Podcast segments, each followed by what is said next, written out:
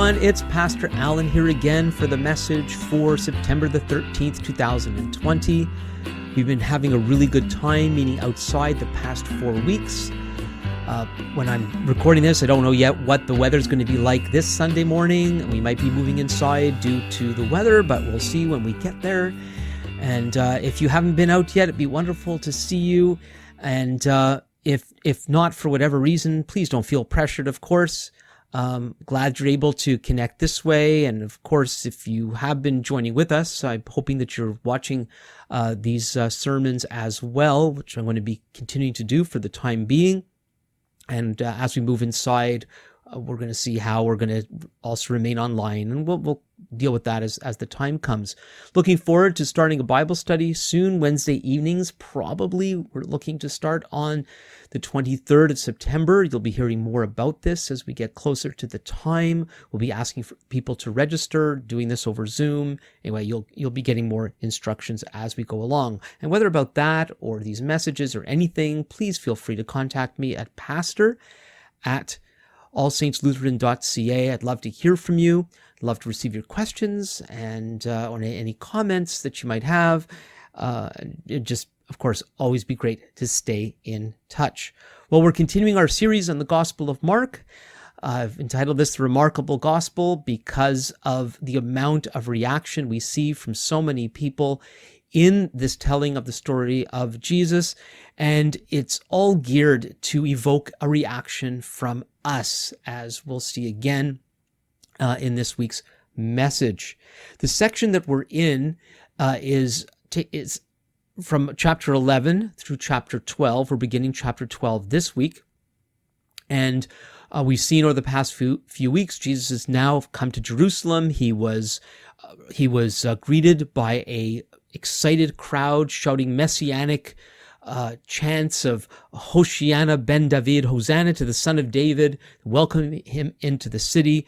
And then he comes to the temple and uh, begins to confront the status quo. I've entitled uh, this message, and this will continue to next week, God willing. I've entitled this the subversive gospel.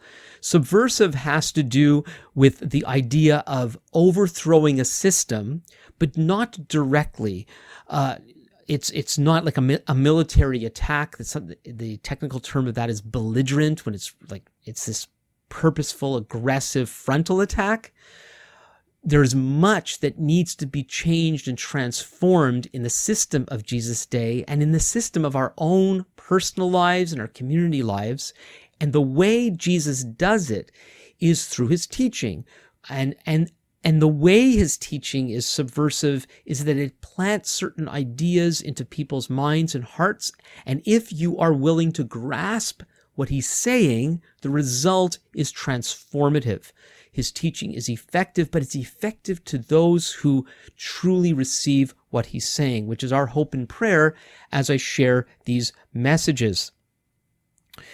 And so in chapters 11 and 12, he arrives to Jerusalem. He comes to the temple. We saw this the story of the cursing of the fig tree and how that's a, a sandwich of the overturning of the the the cleansing of the temple rather where he overturns the, the the tables of the money changers and kicks out the people selling and buying these sacrificial items uh, in the in the temple court the, what's called the court of the gentiles.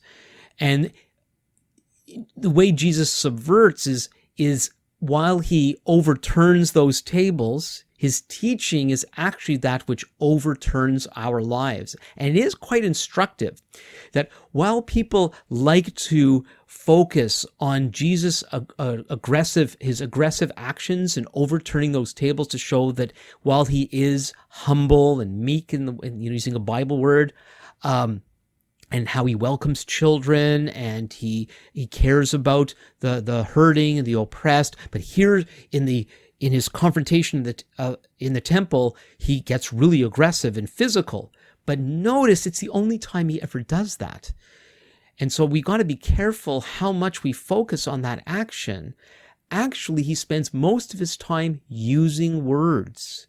And through the using of his words, he transforms lives and systems and cultures and societies. It's in, it's incredibly powerful and and and and remarkably powerful how he uses words to transform. And even the way he uses the words, it's that idea, one of the thematic statements of the Gospel of Mark, for him who has ears to hear. He he speaks his teaching often in these cryptic stories called parables, and it's for it's it's crafted by the Lord in such a way that if you're paying attention and if you want to receive the teaching of God in your in your lives, it's there for you. Otherwise, it's very easy to dismiss what Jesus says. And and everything that's true in in the in this Gospel of Mark is true for us today because this story is presented by Mark, probably the preaching of Peter that Mark wrote down.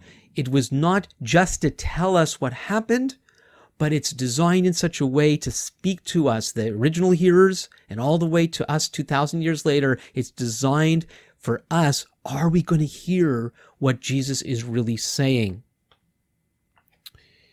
And so this subversiveness of his teaching comes to um, a bit of a head here in chapters 11 and 12. This week we're going to see his, his further challenge to the temple system and the temple leadership. And next time, God willing, we're going to see a subversive message to the Roman oppression and the Roman system of government that was controlling the lives of the Jewish people in that day and controlling much of the world at that time and controlling the lives of the hearers of this gospel originally. And it and we're going to see how instructive that is for us, but we're going to be looking at that part of chapter 12 next week. And we're only going to be looking at the first 12 verses of, of chapter 12 this week. Now, to get context, we're going to be reading from uh, Mark chapter 11, verse 27, where we will reread the passage we looked at last week, and we're going to read all the way to verse 17 of chapter 12, which is the sec, which will cover the section that we'll be continuing next week. Hope that makes sense. Uh, but uh, here we go. Let's read Mark chapter 11, verses 20, verse 27 through chapter 12 and verse 17. And they came again to Jerusalem, and as he was walking in the temple, the chief priests and the scribes and the elders came to him, and they said to him, By what authority are you doing these things, or who gave you this authority to do them? Jesus said to them, I will ask you one question, answer me, and I will tell you by, by what authority by what authority I do these things. Was the baptism of John from heaven or from man? Answer me. And they discussed it with one another, saying, if we say from heaven, he will say, Why then did you not believe him? But if we say from man, they were afraid of the people, for they all held that John was really a prophet. So they answered Jesus, We do not know. And Jesus said to them, Neither will I tell you by what authority I do these things. Chapter 12. And he began to speak to them in parables. A man planted a vineyard and put a fence around it and dug a pit for the winepress and built a tower and leased it to the tenants and went into another country. When the season came, he sent a servant to the tenants to get from them some of the fruit of the vineyard. And they took him and beat him and sent him away empty handed. Again he sent to them another servant, and they struck him on the head and treated him shamefully. And he sent another, and him they killed. And so with many others, some they beat, and some they killed. He had still one other, a beloved son. Finally, he sent him to them, saying, They will respect my son. But those tenants said to one another, This is the heir. Come, let us kill him, and the inheritance will be ours. And they took him, and they killed him, and they threw him out of the vineyard. What will the owner of the vineyard do? He will come and destroy the tenants and give the vineyard to others. Have you not read the scripture? The stone that the builders rejected has become the cornerstone. This was the Lord's doing, and it is marvelous in our eyes. And they were seeking to arrest him, but they feared the people, for they perceived that he had told the parable against them. So they left him and went away. And they sent to him some of the Pharisees and some of the Herodians to trap him in his talk. And they came and said to him, Teacher, we know that you are true and do not care about anyone's opinion for you are not swayed by appearances, but truly teach the way of God. Is it lawful to pay taxes to Caesar or not? Should we pay them or should we not? But knowing their hypocrisy, he said to them, Why put me to the test? Bring me a denarius and let me look at it. And they brought one. And he said to them, Whose likeness and whose inscription is this? They said to him, Caesar's. Jesus said to them, Render to Caesar the things that are Caesar's, and to God the things that are God's. And they marveled at him. Let's pray.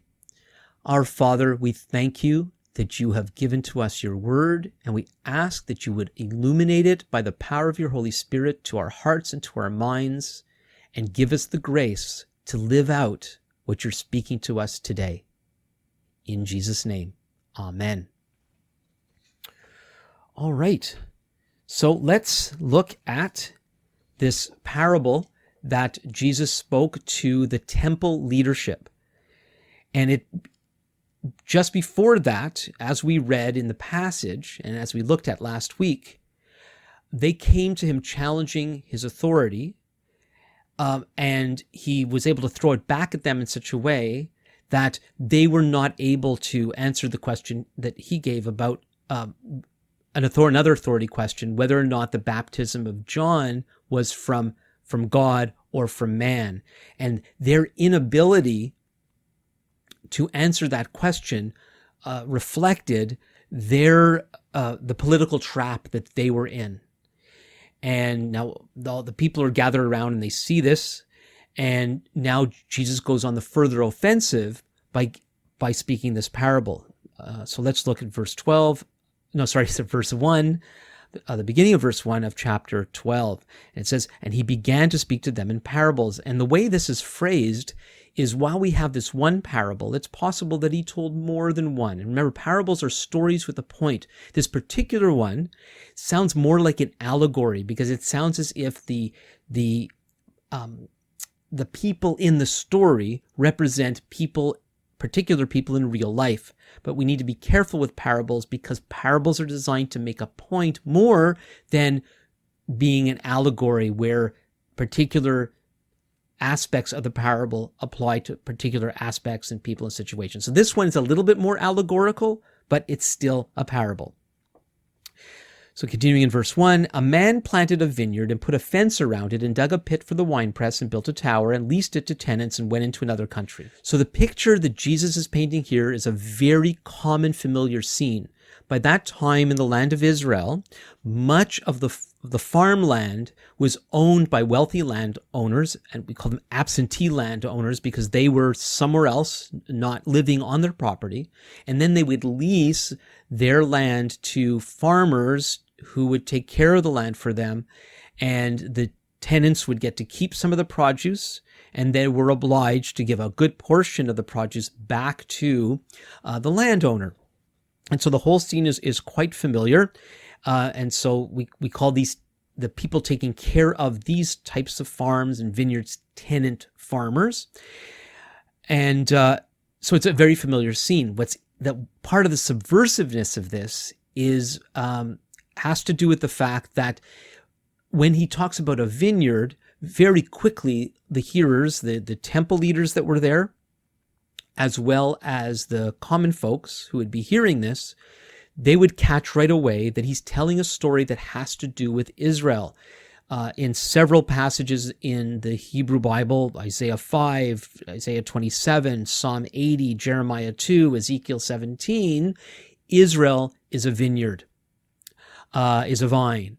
Th- th- this sort of picture. So Israel as a vine, a vineyard, that's very common. They would ca- they would catch that right away. Interesting. He's talking about the people caring the, the the main characters of the parable are the people caring for the vineyard and what they do, and who is caring for the vineyard in in this uh, in this context is right away they would be catching that it's the temple leadership. You know, other religious type leaders of the day, like the Pharisees, were not leaders of the people. They were popular teachers. Uh, they were they were carrying like a popular movement.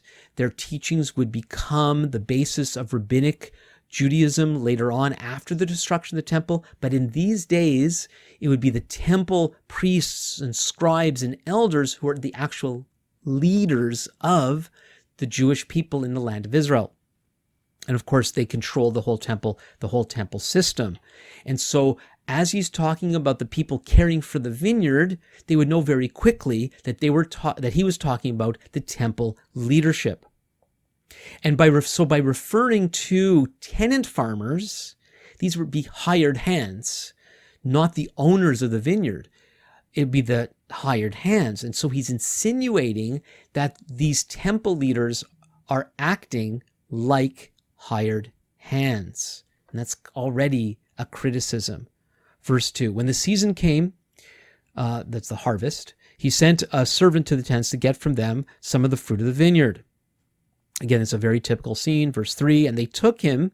So the, the wealthy landowner, the owners of the vineyard, do what they would normally send a servant and and it could be servant or slave. This is not a negative term in any way. Uh, the servants or slaves of the landowner would be regarded very highly regarded and they should be highly respected because they're representing the owner of the vineyard Verse 3 And they took him and beat him and sent him away empty handed. Like, ooh, this is not supposed to happen. Verse 4 Again, he sent to them another servant, and they struck him on the head and treated him shamefully. The crowd should be cringing while he's saying this. And he sent another, and him they killed. And so with many others, some they beat, and some they killed. So this likely was not common. The common thing would be the servants would come to get the produce and the tenant farmers would hand that over. That's the way it's supposed to work, but not in this story.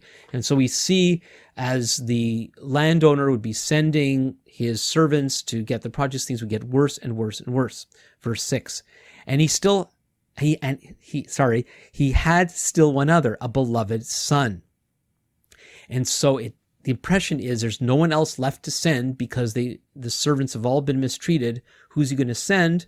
He has his son, a beloved son, and and again these these people, the, the Jewish people of that day, the ones who were coming to celebrate Passover at the temple and the temple leadership, they were very familiar with uh, with Hebrew scripture, especially the five books of Moses. Um, and so by saying a beloved son, they would automatically take that to be an allusion that like that is like a a hint back to an earlier story where Abraham is is called to offer up his beloved son uh, to God. And so he's associating this story with a core story in the history in the hearts and the minds of the Jewish people of that day.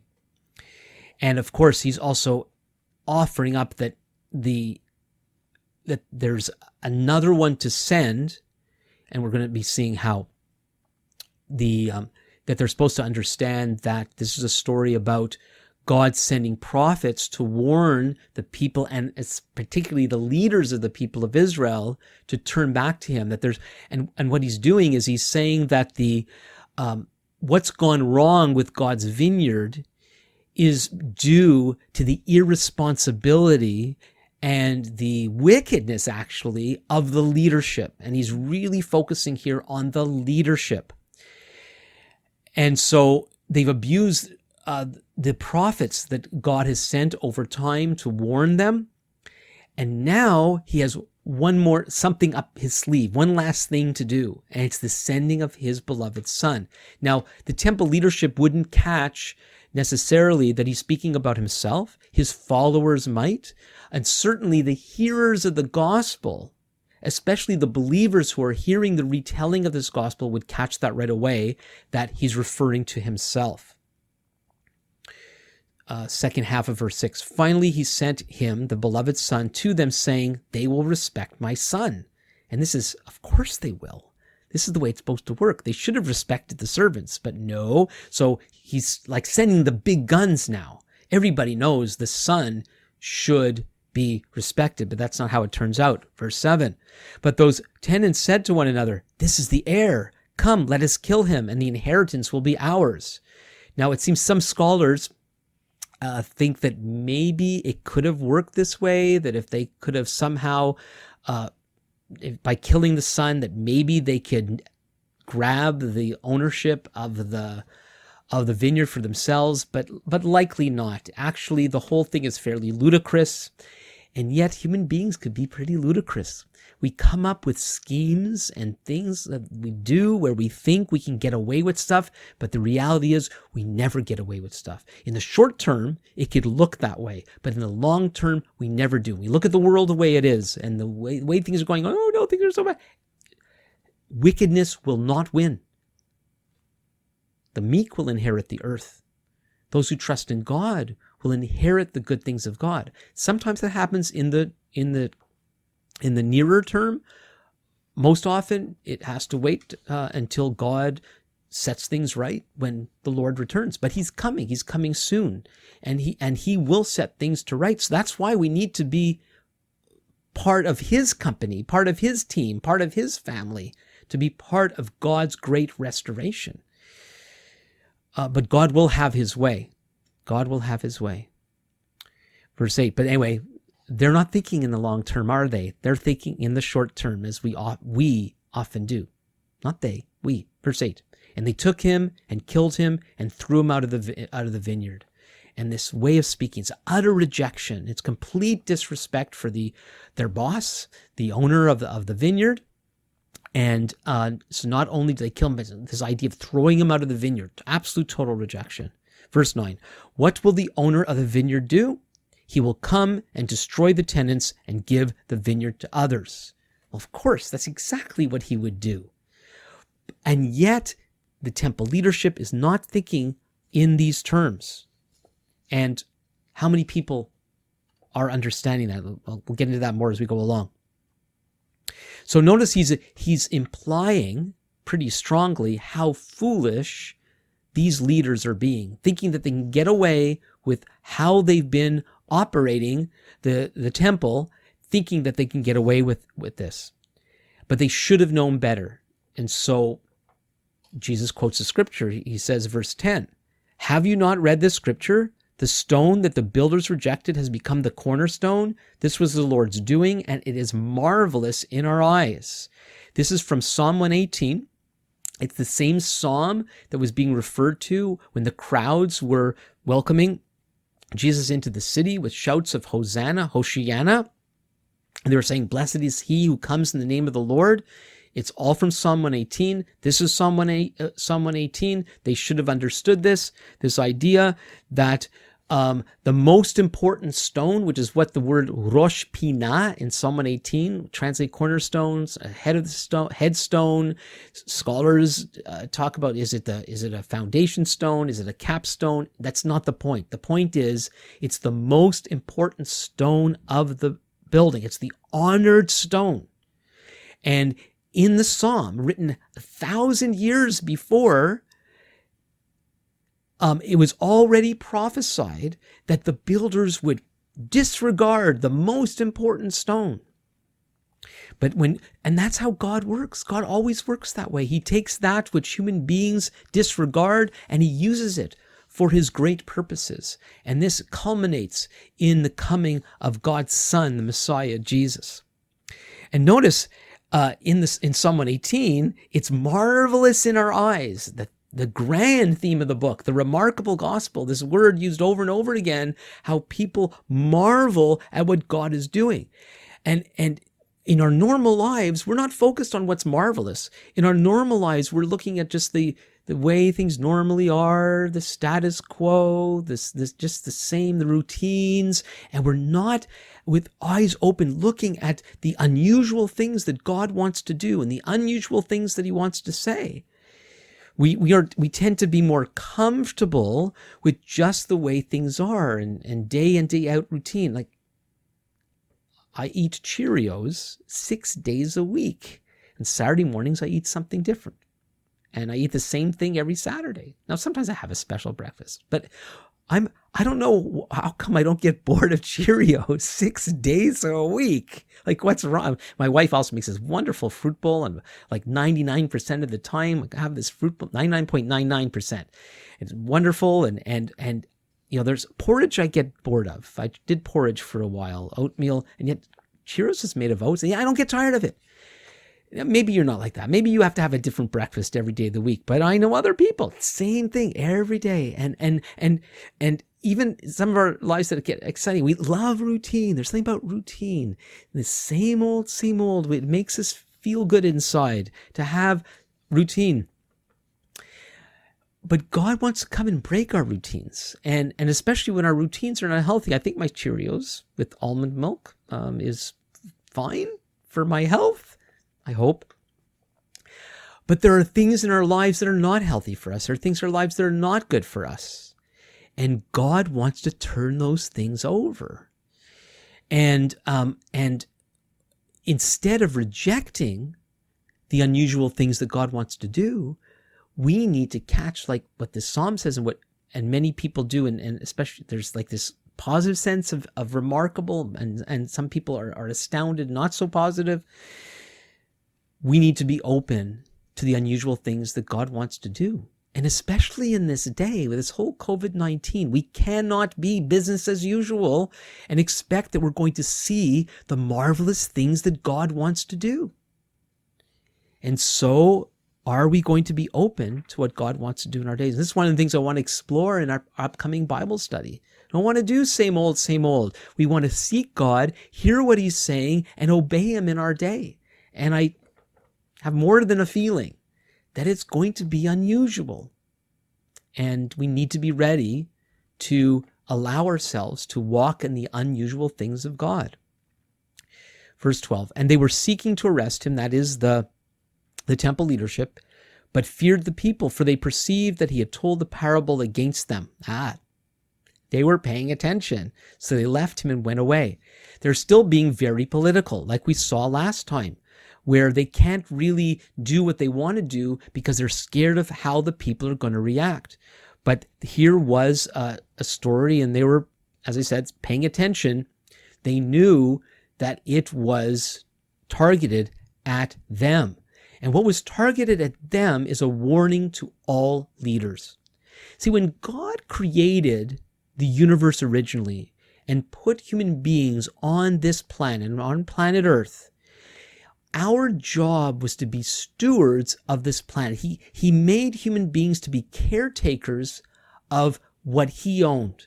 It's as if the whole earth is God's vineyard and all human beings were called to be his tenant farmers, but not to act as hired hands, but to um, take the right kind of ownership, to be God's stewards of the planet in every way in how we relate to the the ground and the what the ground produces and how we take care of one another how we take care of our children how we take care of our family how we t- how we relate to friends to to employers employees uh, students teachers and on and on. The various roles that we have we are always to have the attitude of stewards under God's authority.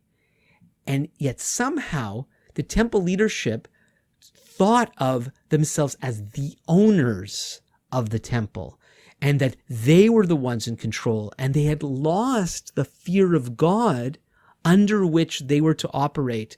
And they ended up therefore being in this political trap where they played this political game all the time and trying to keep control of what they thought was under their control rather than listening to God and serving Him and doing His will, His will no matter what. And that's a message for all people, not just for people in that kind of leadership. And we're going to see as we go on how to relate to government, how to relate to money, how to relate to these things as we continue to learn uh, the how Jesus is flipping over uh, the, our normal ways of doing things. And so, what it all comes down to is that we are called to obey God and not people. We need to understand the upside down nature, which is actually, as I've said before, the right side up nature of how life is to be lived.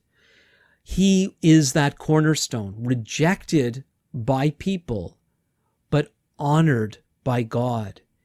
And that's a principle we see in scripture. Joseph, rejected by his brothers, but then put into position of, of, of leadership by God.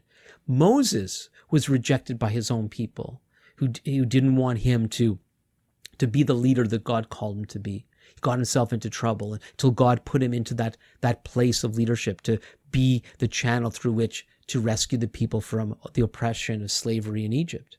And then King David uh, was the king specially chosen by God, and yet, and yet, um, the the fleshly, soulful, earthly in nature King Saul went after him and wanted to kill him, even though David was God's specially anointed one.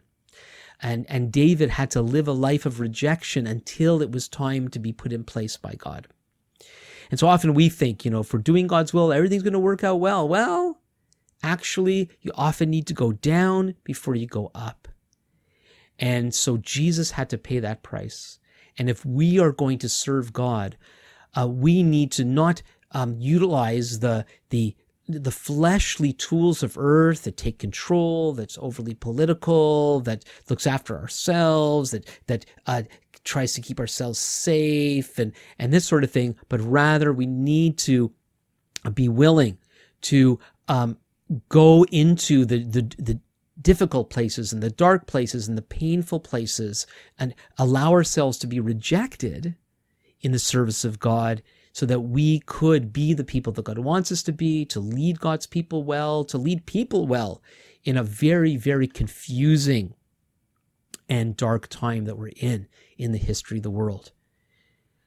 Well, that's it for now. As I've said before, um, please uh, email me at pastor at uh, allsaintslutheran.ca. I forgot to pray. Let me pray and then I'll sign off. So, Lord, we do ask you that you would help us to be the people that you want us to be. Help us to be willing to be rejected in our service of you, in staying true to who you are, that we would be honored by you as we follow the rejected but honored one, your Son. Lord, help us not to uh, simply be comfortable with the status quo, with the same old, same old, with our own routines, but help us to be open to you, to whatever you're saying, that we could live well and lead well and, and be a good example in this difficult, dark, and confusing time. Help us, Lord. We thank you. In Jesus' name, amen. Until next time, God bless you, your families, and uh, see you whenever I could see you. Bye.